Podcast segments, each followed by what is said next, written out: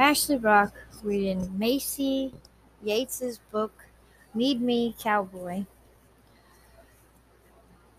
Alright, it's a bonus book that came with one of my other books, and I liked it, so I figured I would read it. Prologue. Levi Tucker, Oregon State Penitentiary, 2605 State Street, Salem, Oregon, 97310. Dear Miss Grayson, due to certain circumstances, my prison sentence is coming to its end sooner than originally scheduled. I've been following your career, and I'd like to hire you to design the house I intend to build. Sincerely, Levi Tucker. Dear Mr. Tucker, how nice that you're soon to be released from prison. I imagine that's a great relief. As you can imagine, my work is very high demand, and I doubt I'll be able to take on a project with such short notice. Regrettably, Faith Grayson. Dear Ms. Grayson, whatever your usual fee is, I can double it. Sincerely, Levi Tucker. Dear Mr. Tucker, to be perfectly frank, I looked you up on Google. My brothers would take a dim view of me agreeing to take this job. Respectfully, Faith Grayson. Dear Miss Grayson, search again to find I'm in the process of being exonerated.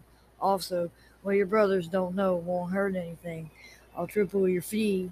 Sincerely, Levi Tucker. Dear Mr. Tucker, if you need to contact me, be sure to use my personal number. Listed at the bottom of this page. I trust we'll be in contact upon your release. Faith. Ashley Brock reading Maisey Yates' book, Need Me, Cowboy. Chapter 1. Levi Tucker was a murderer. It was a fact that was now officially recognized by the law. He didn't know what he had expected upon his release from prison. Relief, maybe. He imagined that was what most men might feel. Instead, the moment the doors to the penitentiary had closed behind him, Levi had felt something else. A terrible, pure anger that burned through his veins with a kind of white-hot clarity that would have stunned him if he hadn't felt so inevitable. The fact of the matter was, Levi Tucker had always known he wasn't a murderer, and all the state of Oregon had ever had was a hint of suspicion. Hell, they hadn't even had a body, mostly because Alicia wasn't dead. In many ways, that added insult to injury, because he still had to divorce the woman who had set out to make it look as though he had killed her. They were still married, of course. The moment he'd been able to, he filed, and he knew everything was in the progress of being sorted out. He doubted she would contest, but then how could he really know? He had thought he'd known the woman. Hell, he'd married her, and while he'd been well aware that everything hadn't been perfect, he had not expected his wife to disappear one hot summer night, leaving behind implications of foul play. Even if the result hadn't been international, she could have resurfaced at any point after she disappeared. When he was being questioned, when he had been arrested, she hadn't, leaving him to assume that his arrest, disgrace, and abject humiliation had been her goal. It made him wonder. Now, their relationship had been a long-tail game all the time. The girl who'd loved him in spite of his family's reputation in Copper Ridge. The one who vowed to stick with him through everything, no matter whether he made his fortune or not. He had, and he vowed to Alicia, he'd build her a house on top of a hill in Copper Ridge so they could look down on all the people who'd once looked down on them. But until then, he enjoyed his time at work, away from the town he'd grown up in. Alicia had gotten more involved in the glamorous side of their new lifestyle, while Levi had just wanted things to be simple. His own ranch, his own horses. Alicia had wanted more, and apparently, in the end, she'd figured she could have it all without him. Fortunately, it was the money that had ultimately been her undoing. For years prior to her leaving, she'd been siphoning it into her own account without him realizing it. But when her funds and had run dry, she got after the money still in his accounts, and that was when she got caught. She'd been living off of his hard-earned money for years. 5 years. 5 hellish years he'd spent locked up as the murderer of a woman, of his wife. Not a great situation, all in all. But he survived it, like he survived every damn thing that had come before. Money was supposed to protect you. In the end, he supposed it had, in many ways. Hell, he might not have been able to walk out of the jail cell and collect his Stetson on his way back to his life if it wasn't for the fact that he had a good team of lawyers who had gotten his case retried as quickly as possible. Something you wouldn't thought would be pretty easy considering his wife had been found alive. The boy he had no confidence that boy would have been able to get justice. But the man he was now, stood on a vacant plot of land that he owned near enough to the house he was renting and waited for the architect to arrive, the one who would design the house he deserved after spending 5 years behind bars. There would be no bars in this house, the house that Alicia had wanted so badly to show everyone in their hometown that he and Alicia were better than what they'd been born into. Only she wasn't. Without him, she was nothing, and he would prove that to her. No, his house would have no bars, nothing but windows. Windows with a view of the mountains that overlooked Copper Ridge, Oregon, the town where he had grown up. He'd been bad news back then. His whole family had been the kind of guy that fathers warn their daughters about. A bad seed dropped from a rotten tree, and he had a feeling that public opinion would not have changed in the years since. His reputation certainly hadn't helped his case when he'd been tried and convicted 5 years ago. Repeating patterns that had been brought up many times. An abusive father was likely to have raised an abusive son who had gone on to be a murderer. That was the natural progression, wasn't it? The natural progression of men like him. Alicia had known that, of course she had. She knew him better than any other person on earth, yet he hadn't known her at all. Well, he had ended up in prison, as she most likely intended, but he clawed his way out. And now he was going to stand up on the mountain in his fancy-ass house and look down on everyone who thought prison would be the end of him. The best house in the most prime location in town, that was his aim. Now all that was left to do was wait for Faith Grayson to arrive. By all accounts, she was the primary architect at the moment, the hottest commodity in custom home design. Her houses were more than simply buildings. They were works of art, and he was bound and determined to own a piece of that art for himself. He was a man possessed, a man on a mission to make the most of everything he lost, to live as well as possible, while his wife had to deal with the slow rolling realization that she would be left with nothing. As it was impossible to prove that she had committed a crime. She hadn't called the police, after all. An argument could be made that she might not have intended for him to be arrested, and that there was a plausible deniability over the fact that she might not have realized he'd gone to prison. She claimed she had simply walked away from her life and not looked back. The fact that she had been assessing money was a necessity, so she said, and proved that she had not actually been attempting to hide. He didn't believe that. He didn't believe her. And she had been left with nothing, no access to his money at all. She'd been forced to go crawling back to her parents to get an allowance, and he was glad of that. They said the best revenge was living well. Levi Tucker intended to do just that. Faith Grayson knew that meeting an ex-convict at the top of an isolated mountain could easily be filled directly into the Looney Tunes bin. Except Levi Tucker was only an ex-convict because he had been wrongfully convicted in the first place. At least, that was the official statement from the Oregon State District Attorney's Office. Well, plus it was obvious because his wife wasn't dead. He had been convicted of the murder of someone who was alive, and while there was a whole lot of speculation centered around the fact that the woman never would have run from him in the first place, he hadn't been dangerous and terrifying. The fact remained that he wasn't a killer, so there was that. She knew exactly what two of her brothers, Isaiah and Joshua, would say about this meeting, and it would be colorful, not at all supportive. But Faith was fascinated by the man who was willing to pay so much to get one of her designs, and maybe her ego was a little bit turbocharged by the whole thing. She couldn't deny that. She was only human after all, a human who had been working really, really hard to keep on top of her status as a rising star in the architect world. She had designed buildings that had changed skylines, and she'd done homes for the rich and the famous. Levi Tucker was something else. He was infamous, the self-made millionaire whose whole world had come crashing down when his wife had disappeared more than 5 years ago. The man who had been tried and convicted of her murder, even when there wasn't a body, who had spent the past 5 years in prison and who was now taking his way back out. He wanted her. And yeah, it interested her. She was getting bored, which seemed ungrateful. Her skill for design had made her famous at a ridiculously young age. But of course, it was her older brothers and their business acumen that had helped her find success so quickly. Joshua was a public relations wizard. Isaiah, a genius with finances. Faith, for her part, was the one who, with the imagination, the one who saw buildings growing out of the ground like trees and worked to find ways to twist them into new shapes, to draw new lines in the man-made landscape, to blend it all together with nature. She had always been an artist, but her fascination with buildings had come from a trip her family had taken when she was a child. They had driven from Copper Ridge into Portland, Oregon, and she had been struck by the beauty that surrounded the city. But in the part of the city where they'd stayed, everything was blocky and made of concrete. Of course, there were parts of the city that were lovely, with architecture that was ornate and classic, but there was parts where the buildings had been stacked in light gray rectangles, and it had nearly wounded her to see the mountains obscured by such unimaginative, dull shapes.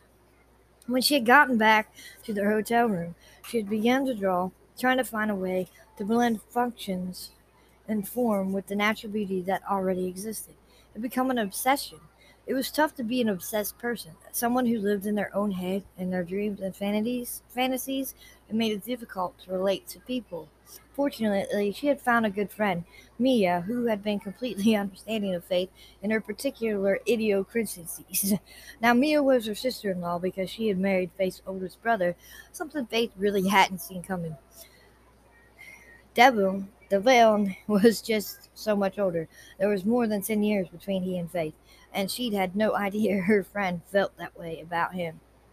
She was happy for both of them, of course, but their bond sometimes made her feel isolated. The fact that her friend now had this thing that Faith herself never had, and that this thing was with Faith's brother, of all people. Even Joshua and Isaiah had fallen in love and gotten married. Joshua had wed a woman he had met while trying to get revenge on their father for attempting to force him into marriage, while Isaiah married his personal assistant. Maybe it was her father. Maybe it was her family that had driven Faith to the top of the mountain today. Maybe her dissatisfaction with her own personal life was why it felt so interesting and new to do something with Levi Tucker. Everything she had accomplished, she had done with the permission and help of other people. If she was going to be a visionary, she wanted, just this once, for it to be on her terms. To not be seen as a child prodigy, which was ridiculous because she was 25, not a child at all. But to be seen as someone who was really great at what she did, to leave her age out of it, to leave her older brothers, who often felt more like babysitters, out of it. She let out a long, slow breath as she rounded the final curve on the mountain driveway, the vacant lot coming into view. But it wasn't the lot or the scenery surrounding it that stood out in her vision first and foremost. No, it was the man standing there, his hands shoved into the pockets of his battered jeans, worn cowboy boots on his feet. He had on a black t-shirt in spite of the morning chill, and a black cowboy hat was pressed firmly onto his head. But both of his arms were completely filled with ink. The dark lines of the tattoos painting pictures on his skin she couldn't quite see from where she was, but in a strange way, they reminded her of an architecture. The tattoos seemed to enhance the muscle there, to draw focus to the skin beneath the lines, even while they covered it. She parked the car and sat for a moment, completely struck dumb by the sight of him. She had researched him, obviously. She knew what he looked like, but she supposed she hadn't had a sense of the scale of him. Strange, because she was usually pretty good at picking up on those kinds of things in photographs. She had a mathematical eye, one that blended with her artistic sensibility in a way that felt natural to her. And yet, she had not been able to accurately form a picture of the man in her mind. And when she got out of the car, she was struck by the way he seemed to fill this vast, empty space. That also didn't make any sense. He was big, over 6 feet and with broad shoulders, but he didn't feel the space, not literally. But she could feel his presence like a touch as soon as the cold air wrapped itself around her body upon exiting the car. And when his ice blue eyes connected with hers, she drew in a breath. She was certain he filled her lungs too, because that air no longer felt cold, it felt hot, and possibly so, because those blue eyes burned with something. Rage, anger, not at her. In fact, his expression seemed almost friendly. But there was something simmering beneath the surface, and it had touched her already. Wouldn't let go of her. "Miss Grayson," he said, his voice rolling over her with the same kind. "Good to meet you." He struck out his hand, and she hurriedly closed the distance between them, flinching before their skin touched because she knew it was going to burn. It did. "Mr. Tucker," she responded, careful to keep her voice neutral. Careful when she released her hold on him, not to flex her fingers or wipe her palm against the side of her skirt like she wanted to. This is the site, and I hope you think it's workable." "I do," she said, blinking. She needed to look around them at the view, at the way the house would be situated. This lot was more than usual. It was inspirational. "What do you have in mind?" "I've had it best begin with customers' expectations," she said, quick to turn the topic where it needed to go, because what she didn't want to do was ponder the man any longer. The man didn't matter. The house mattered. "I wanted to be everything prison isn't," he said, his tone hard and decisive. She could imagine this man as vast and wild as the deep green trees and rigid blue mountains around him, contained in a cell, isolated, cut off in darkness, and suddenly she felt compelled to be the answer to that darkness, to make sure that the walls she built for him didn't feel like walls at all. "Windows," she said. That was the easiest and most obvious thing, a sense of openness and freedom. She began to plot the ways in which she could construct a house so that it didn't have doors, so that things were concealed by angles and curves. "No doors." "I live alone," he said simply. "There's no reason for doors." "And you don't plan on living with someone anytime soon?" "Never," he responded. "It may surprise you to learn that I have cooled on the idea of marriage." "Windows, lighting, shouldn't do the east. The sun should be up here early, and we can try to capture the light there in the morning when we wake up, and then shooting the opposite. Make sure that we're set up for you to see the lights as it goes down. Kitchen, living room, office." Her fingers twitched and she pulled her sketch pad out of her large leather bag, jotting notes and rough lines as quickly as possible. She felt the skin prickle on her face and she paused, looking up. He was watching her. She said, "Can I ask you, what was it that inspired you to get in touch with me? Which building of mine?" "All of them. I had nothing but time while I was in jail, and while I did what I could do, and did what I could do to manage some of my assets from behind bars. There was a lot of time to read. An article about your achievements came to my attention, and I was fascinated by your work. I won't lie to you, even more than that. I am looking forward to owning a piece of you." Something about those words hit her square in the solar plexus and radiated outward. She was swearing now. She was nowhere. Sweating now. She was not wearing her coat. She should not be sweating. "Of me?" "Your brand," he said. "Having a place designed by you is an exceedingly coveted prize, I believe." She felt her cheeks warm, and she couldn't quite figure out why. She didn't suffer from false modesty. The last few years of her life had been nothing short of extraordinary. She embraced her success, and she didn't apologize for it. Didn't duck her head like she was doing now, or tuck her hair behind her ear, look up bashfully, which she had just done. "I suppose so." "You know it's true," he said. "Yes," she said, clearing her throat and railing. "I do." "Whatever the media might say, whatever law enforcement believes now, my wife tried to destroy my life, and I will not allow her to claim that victory. I'm not a phoenix rising from the ashes. I'm just a very angry man ready to set some shit on fire and stand there watching it burn. I'm going to show her and the world that I can't be destroyed. I'm not slicking into the shadows, I'm going to rebuild it all. Until everything that I've done matters more than what she did to me. I will not allow her name, what she did, to be the thing I am remembered for. I'm sure you can understand that. She could, oddly. She really could. She wasn't angry at anyone, nor did she have any right to be, but she knew what it was like to want to break out and have your own achievements. Wasn't that what she had just been thinking of while coming up here? Of course, he already had so many achievements. She imagined having all her work blotted out the way that he had. It was unacceptable.